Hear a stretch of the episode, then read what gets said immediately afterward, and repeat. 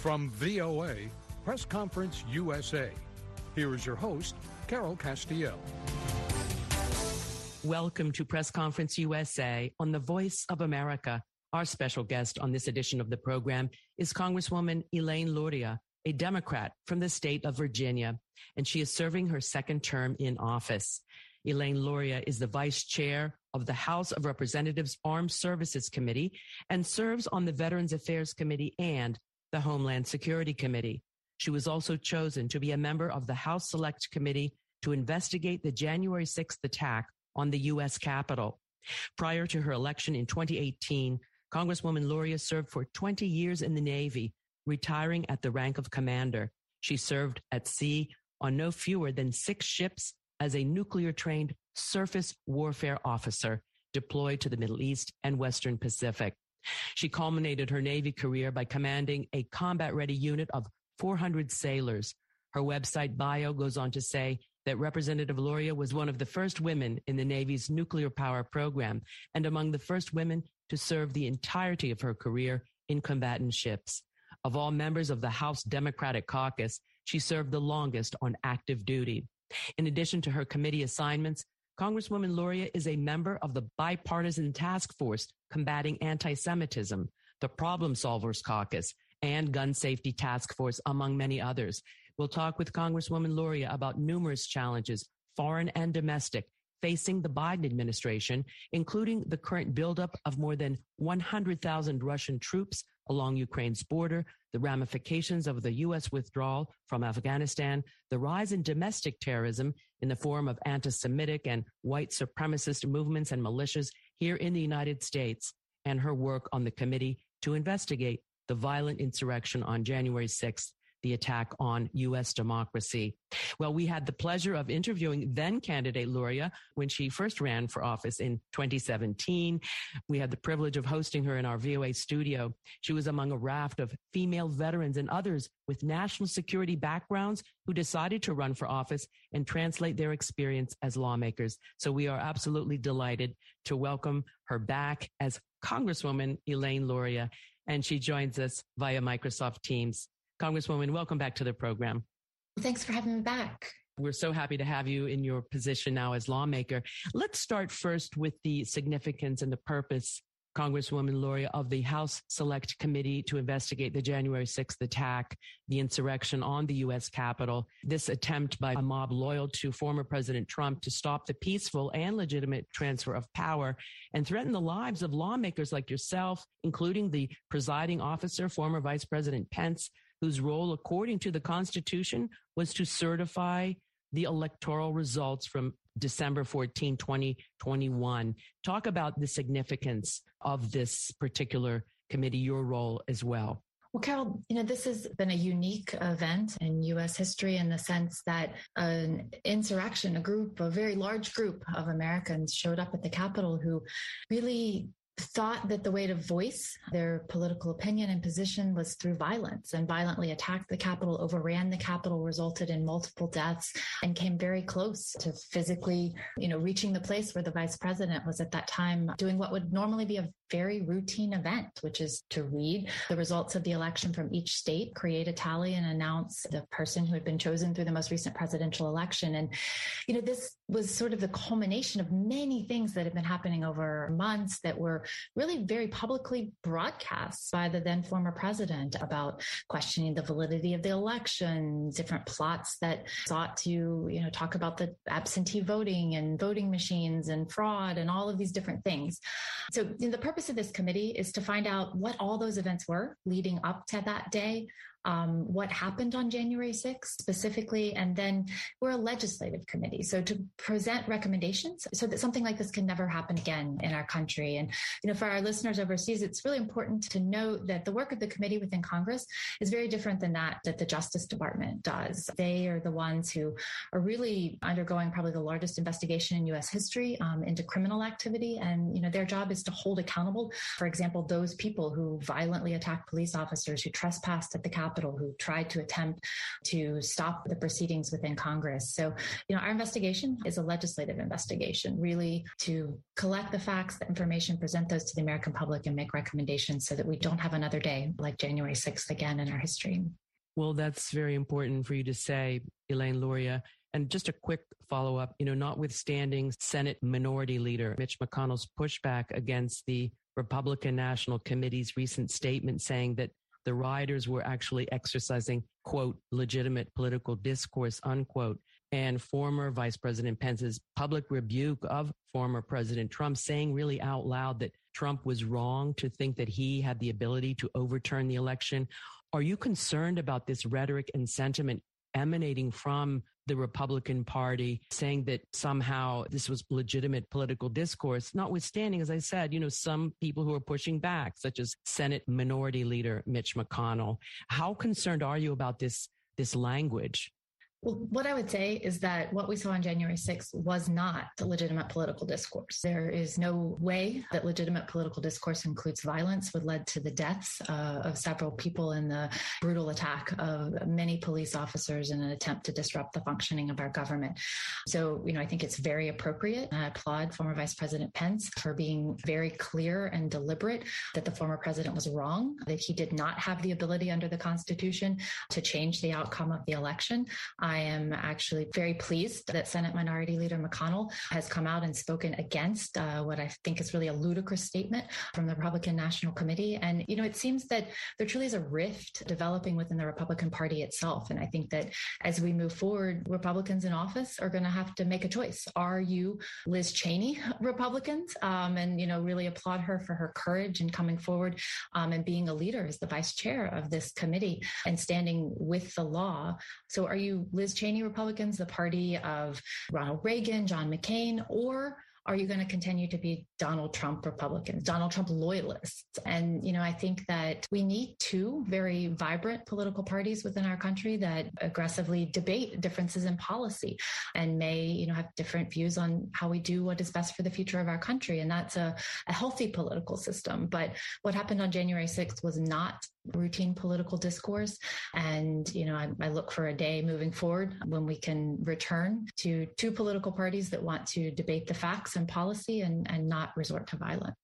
The Republican National Committee has also called the select committee to investigate January 6th as somehow, you know, a democratic ploy to take power or something. When, as you rightly said, there are two Republicans sitting on that committee, Vice Chair Liz Cheney from Wyoming and Adam Kinzinger from Illinois, two Republicans who actually were recently censored by the RNC again in this attempt to delegitimize them and the committee, which is most unfortunate. One more question, then we'll go to another topic. What can you share with us about your top level findings thus far? You have interviewed 475 witnesses, issued more than 100 subpoenas, including broad ones to banks and telecommunication and social media companies. What can you tell us about your findings thus far? And when will the public hearings begin? And what do you hope they will accomplish? Well, as you said, we've heard from many people, hundreds of people, and many of those coming voluntarily to provide information to the committee because they too care about the future of our democracy and our government,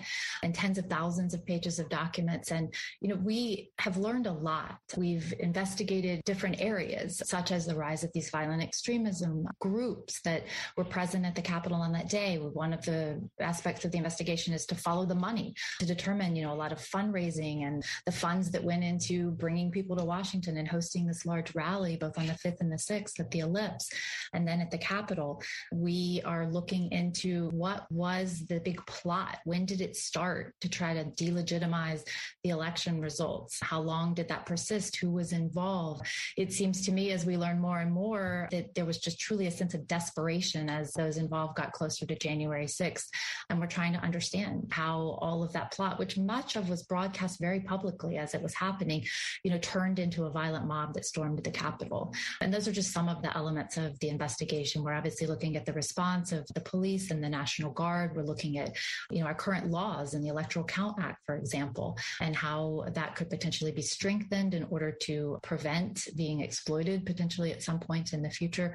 So bringing all of that information together to paint a very fulsome picture of everything that led up to January 6th, the events of that day. And one real question for me is there was about three hours, 100 187 minutes between the time that the rioters broached the Capitol um, and the former president made a statement to the public to stop the violence and to go home. So that is one of the things in our investigation as well to understand, you know, what transpired during that time and why did it take so long for him to respond. You know, we're working very diligently, still have many people to interview, and I think that the public can expect to hear from us later this spring as far as public hearings, then followed by a report laying out the findings of the committee. Well, thank you for that. And we'll look forward to seeing that. In a related issue, we have a domestic terror threat here in the United States writ large as we see anti Semitic and racist attacks mount. How worried are you, Congresswoman Luria, about the growth of militia movements like the Oath Keepers, Proud Boys, so called three percenters, all of whom participated in one way or another in that very insurrection about which we were talking on the Capitol? And to what extent did they continue to pose a threat to non white minorities? blacks, Jews. You know, we're just seeing a record number of anti-Semitic attacks on synagogues, on historically black colleges. What can Congress do? Should we have stronger domestic terror laws, you know, akin to our laws against foreign terrorists? What are your thoughts on this topic? Well, my first thought is I definitely agree. And the data shows that there's been a drastic rise in the number of these types of incidents, the number of anti Semitic incidents, the bomb threats recently that we've seen against historically Black colleges, the assault on the, the synagogue recently in Texas. And those types of things are popping up in the news just very regularly. And it's very concerning, um, as well as you mentioned what we'd call extremist groups that have grown in size and, and popularity and really visibility almost were legitimized in a certain way by the former president president. And so that is very concerning. As you said early at the beginning of this, I do serve on the Homeland Security Committee. And I would say that that's something that we're looking very closely at. You know, how do you deal with issues of domestic terrorism? Something that is very sacred as Americans is First Amendment rights. And there is really a complicated issue, both for law enforcement activities, for example, to be aware of things that could be threats within the United States, but also to preserve the rights of American citizens for free speech. And so, you know, I think that that is something that we are learning as well as we invest investigate the January 6th events is that, you know, although there was much very publicly said on publicly available online about what some of these groups might have been planning to do and through social media, you know, uh, sort of our law enforcement intelligence agencies were not keyed in on observing this in a way that really led to a threat assessment that reported and predicted and allowed law enforcement to prepare adequately for what was to come on January 6th. So, you know, it is something both in the committee work on Homeland Security as well as within the 1 6 Select Committee that is really a topic of discussion now of how we can best look for ways to prevent these types of incidents in the future. We'll have more in just a moment, but first, you're listening to Press Conference USA on the Voice of America. Our special guest is Congresswoman Elaine Luria, a Democrat from the state of Virginia. I'm Carol Castiel, and this is a reminder that our PCUSA podcast is available on our website at voanews.com slash PCUSA. You may also follow us on Twitter or connect with us on Facebook at Carol Castiel, VOA. Well, here's a shout out to a loyal listener and Facebook fan, Chris Ote, a young lady from Lagos, Nigeria. If you want to hear your name and home country on the air, please send an email to pcusa at voanews.com or like us and leave a comment on our Facebook page. And let me remind you to tune in to our sister program, Encounter, where I talk with two Middle East experts about the U.S. raid in northwestern Syria that resulted in the death of ISIS leader Haji Abdullah. President Joe Biden says the counterterrorism operation conducted with minimum civilian casualties removed a major terrorist threat to the world. Analysts Jennifer Cafarella and Brian Katulis discuss the significance and ramifications of the raid and recommend a long-term strategy to curtail the allure and reach of this radical group as far away as South Asia and Africa. And now let's return to our very special guest, Congresswoman Elaine Luria. And now, Congresswoman, I would like to turn to voting rights legislation. What is your position and strategy regarding voting rights legislation going forward in light of the failure of the Senate to pass the John Lewis Voting Rights Advancement Act to compensate really for the evisceration of the 1965 Voting Rights Act and we're seeing, you know, more and more rulings from the Supreme Court, which are very concerning that seem to suppress the vote of particularly minority groups. Is there still time to act in light of the recent failure of the Senate, part of which was due to the so-called filibuster rule? But what are your thoughts? Well, I have supported in the House, both this Congress and the previous session of Congress, legislation that would reinforce the Voting Rights Act, that some of the protections of the Voting Rights Act had been whittled away by the Shelby versus Holder decision. And, you know, I think it's very important that we can continue to, you know, maintain the right of all Americans to have an opportunity to elect someone of their choice. So by passing in the House the John Lewis Voting Rights Act, our hope was that our colleagues in the Senate would also be able to pass this legislation and really be able to reinforce the Voting Rights Act, which, you know, we think really helps minority communities across the country, communities of color, have the ability to have a representative of their choice. Um, as you mentioned, you know, the debate over the filibuster really stalled this legislation. And then we saw some cases moving forward in the courts. I was actually, for a brief moment, very hopeful about a case in Alabama that was going to reinforce the Voting Rights Act and require the state to redraw its maps to include a second district that included a sizable minority population. But the Supreme Court essentially stopped that and told Alabama that they could go forward with a single district that covers a large swath of the state. And, you know, although the population in Alabama is about 28% African American, 60% of those individuals live in this one congressional district. So it really, you know, on the surface appears to not allow a large portion of people in the state to have the opportunity to elect someone of their choice.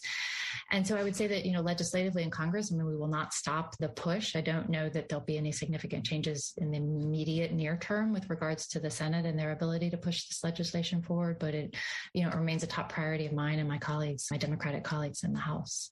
I'd like now to turn to foreign policy. Elaine Luria, certainly an expertise of yours, national security policy. Let's start with the recent U.S. raid and the killing of the ISIS leader in Syria. Now, of course, this was a good move, many analysts would say. And yet, killing the leaders, while necessary, is not necessarily sufficient. Could you talk about what you think the United States should be doing to curtail the ideology which fuels, you know, the militant group, which continues to recruit more people, I suppose, because of political and economic conditions and spreading, you know, around the world to Africa, to South Asia. As I said, you know, the kinetic action it may be important, but perhaps not sufficient. Look, I agree that, you know, taking out a leader of an organization such as ISIS, which seeks to harm the United States and, and our allies around the world, is something that is helpful. But again, it doesn't achieve the long term goals of rooting out all of the adherents to this group and having them reform and regroup and try to attack again. So I think that it does require persistent attention by the United States, our allies, coalition partners around the world to make sure that we're not providing safe haven to these groups to operate within different countries. And and as you mentioned, um, you know, different conditions around the world sort of allow these types of groups to form, to grow. And in many places, there's a lot of times not necessarily other opportunity that is as attractive to young people, a lot of times young men, um, than to join these types of extremist groups. So I think that, you know, ways that we can work around the world to have a, just in general a, a betterment of opportunity for people around the world. And then also, you know, not specifically ISIS, but other terrorist groups, you know, there are bad actors in the world, such as Iran that has been, you know, funding different proxy groups conducting terrorist acts in many places. And I think that we need to stand against that. And I think that that's very important doing that with our allies, such as Israel, to make sure that we do not allow Iran's proxy organizations, Hamas, Hezbollah, to continue to attack the U.S. and its partners. No question about it.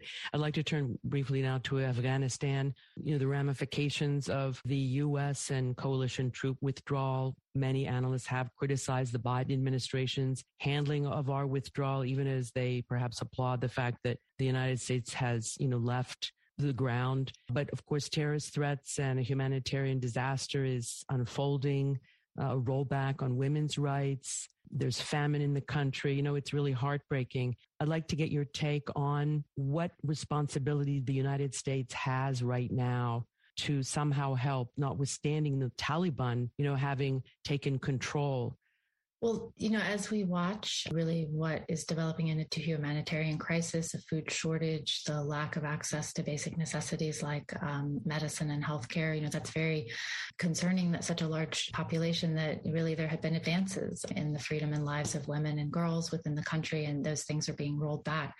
I think that, you know, the United States should play a key role with our partners in making sure that we can provide the humanitarian assistance, the basic needs to those people. It is a difficult situation with the Taliban in control to be able to reach those people most in need. So I think that we need to really be aggressive in finding ways and partners with whom we can work to get people really the basic necessities that they need. And, you know, as we mentioned in the previous discussion, you know, a place that could be harboring to terrorists and those who, you know, wish to do harm to the United States and our citizens is very concerning as well. So I think that the United States and our coalition partners having left Afghanistan has left a vacuum there where we really are going to have to find new ways to monitor and ensure that those who wish to harm us are not going to regroup and be able to launch attacks from there. And of course, now I'd like to turn to Russia, Ukraine, and the U.S. NATO response, Congresswoman Luria. It appears that the United States has mounted a very intense and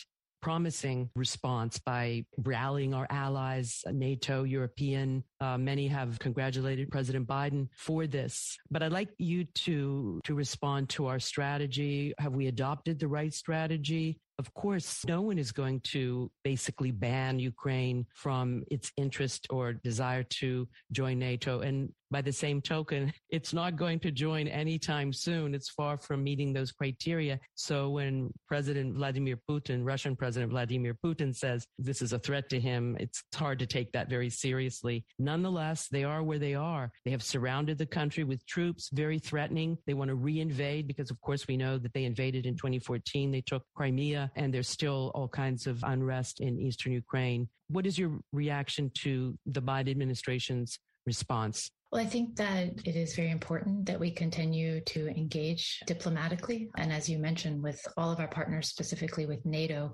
to hopefully achieve a different outcome, to not result in an invasion, certainly not a full scale invasion, and certainly to provide a way, if possible, for Putin to back off without losing face so that, you know, we don't see, you know, a horrific invasion of Ukraine.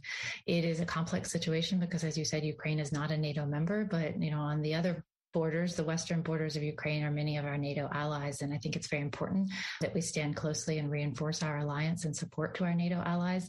As we've seen, the United States is operating aircraft carrier, the USS Harry S. Truman, in the Mediterranean with our partners. Just this week uh, was very encouraged to see the United States, the French, and the Italian aircraft carrier strike groups working in close unison to show our support and partnership within the region. And the United States obviously has forces within Europe and is providing some additional forces to show support and solidarity with our NATO allies. That said, um, you know, as not a NATO ally, the United States and our NATO partners, there's not a treaty obligation under Article 5 with NATO to physically come to the assistance of Ukraine. I think that the diplomatic measures that we're taking, that the French, the Germans, and others are taking, are really our best hope and prospect moving forward. And it's very complex. It's complex because of the energy requirements and ties for the Europeans with the pipelines both that go through Ukraine and the Germans with the development and, and pending lighting off of the, the, Nord Stream 2 pipeline to provide them more energy at the same time that they've sunset their nuclear reactors and that availability of energy. So you know, it's very complex and each of our NATO partners different considerations within this, but the fact that we're working and continuing to work closely together in these negotiations makes me hopeful for a, an outcome that does not involve an invasion. Indeed. And of course, many have criticized Germany in particular for not being more forthright about saying that, you know, Nord Stream 2 would be off limits should there be an invasion. But like you said, they have their own concerns. And it looks like at the end of the day, all the allies would come together. There is this one question about the sequencing of sanctions. I think some of Ukraine's leaders would like to see imposition of sanctions now. What is your take on that? Should some sanctions go into effect or should we wait for an invasion or the start of an invasion by Russia to impose crippling economic sanctions like those export controls on critical sectors and banning of microelectronics and other severe sanctions. I think of sanctions as sort of a carrot and a stick, and the sanctions being the stick, essentially that there are severe consequences um, if Putin is to take an action such as invading Ukraine. And so I think that that leverage remains in the fact that we are closely aligned uh, with our NATO partners in the sanctions that will be applied, and that Putin will understand that if he does take this action, there are going to be severe consequences for Russia and the Russian people. And so I think that the position we're taking diplomatically to hold back on sanctions for the time being is appropriate, but it's, it's a rapidly changing situation. So different things could develop that could require implementing some measure of sanctions as the negotiations proceed. Indeed. And a quick question on China. Congresswoman Luria, the threat posed by China and now the apparent revived uh, Putin-Xi rapprochement, you know, in the wake of the uh, NATO and U.S. unity against Russian aggression in Europe. I suppose at least some analysts are saying that it's all the more important that we all stay united, all the democracies, NATO, in order to also send a message to China, because of its aggressive actions in the South China Sea toward Taiwan, we have, of course, the AUKUS alliance and, and the Quad. I believe Secretary Blinken now is in meetings. What is your take on the threat from China, how we are handling it? Well, I would say that, you know, the number one uh, U.S. national security priority should be China. And I understand that there are a lot of things happening simultaneously in the world, but we cannot take our eye off of China. China's increased aggression and threats of invading Taiwan within a very short time frame are very concerning. And that should be our number one threat as the vice chair of the Armed Services Committee, you know, really been attempting to focus and shift our resources to ensure that we can have the preponderance of resources to the Navy and the Air Force to be able to provide a credible deterrent with with regards to China. And I also have called for a shift in the United States policy. I think that the policy of strategic ambiguity that we've held for decades is no longer sufficient. I think it needs to be very clear that the United States will react in order to maintain the status quo. If China were to attempt to take Taiwan by force, that the United States will react to come to the defense of Taiwan. I think that that's incredibly important and should inform you know, our future defense policy, the posturing of our forces, how we invest our defense budget to build and maintain the Navy and the Air Force and other forces forces within the region. And, you know, our allies are participating very closely as well with us in the Pacific. We've seen reinforced commitments of mutual security assistance with the Philippines. The Japanese have very clearly come out and said that any aggression on Taiwan, they would also view as a self defense issue. And as you mentioned with AUKUS, are working very closely with the Australians, the Quad, with India, Japan, Australia, and the United States. The British have deployed an aircraft carrier. We've done operations jointly with them this year. And even just last week, had a an exercise with two United States aircraft carrier strike groups, along with the JMSDF, the Japanese Navy, and just our continued presence and alliance with our partners in the region, and making sure that you know, with everything else happening in the world, that we maintain our focus very clearly on the threat from China is really my top priority. Well, thank you for that. Elaine Luria, as we close, I would like to come back to domestic politics, but everything domestic also has international ramifications as we know, as the uh, superpower in the world. Let's look at the midterm elections, election 2022. I'm assuming you're running. I'd like to know what you think is at stake. Can Democrats, in your view, prevail against the historic trends that, you know, the uh, party in power normally loses seats in the House of Representatives and even in the Senate? And given President Biden's current lower poll numbers, what are the chances in your view? And what should the Democrats be doing perhaps to combat this historical trend and perhaps maintain at least one or two of the houses of Congress. I've heard analysts say, you know, Democrats should be talking about their successes, the incredible infrastructure bill, bipartisan infrastructure bill, perhaps a Build Back Better bill, maybe somehow cut back, but nonetheless, the COVID relief, the economy is strong, notwithstanding higher inflation. What is your message? And what are your thoughts and prospects for the Democrats in 2022? Well, you know, I think that going into 2022 midterm elections, there is a lot uh, that Democrats can talk about, specifically uh, the bipartisan infrastructure package, all of the work that was done to get us out of COVID, to recover the economy quickly. Um, and I think that we're way redistricting um, after the most recent census is shaking out around the country, that maybe the map is not quite as unfavorable as was previously forecast. So, you know, I can speak about um, my district, which is one of only a handful of swing districts that's very competitive across the country. I plan to, to talk about what we've delivered delivered for infrastructure to come out of COVID and really reemphasize the difference, the stark difference between the two parties and what they mean to protecting our democracy moving forward with regards to the events that happened on January 6th.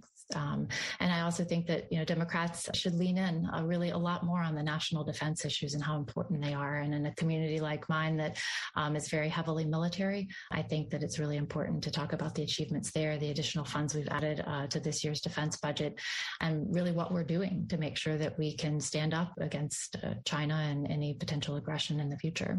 Congresswoman Elaine Luria is a Democrat from the state of Virginia.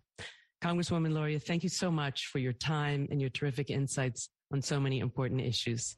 Well, thank you for having me again. Press Conference USA on the Voice of America was produced in Washington with technical assistance from Rick Pantaleo. I'm Carol Castiel. Join me again next week for another Press Conference USA on the Voice of America.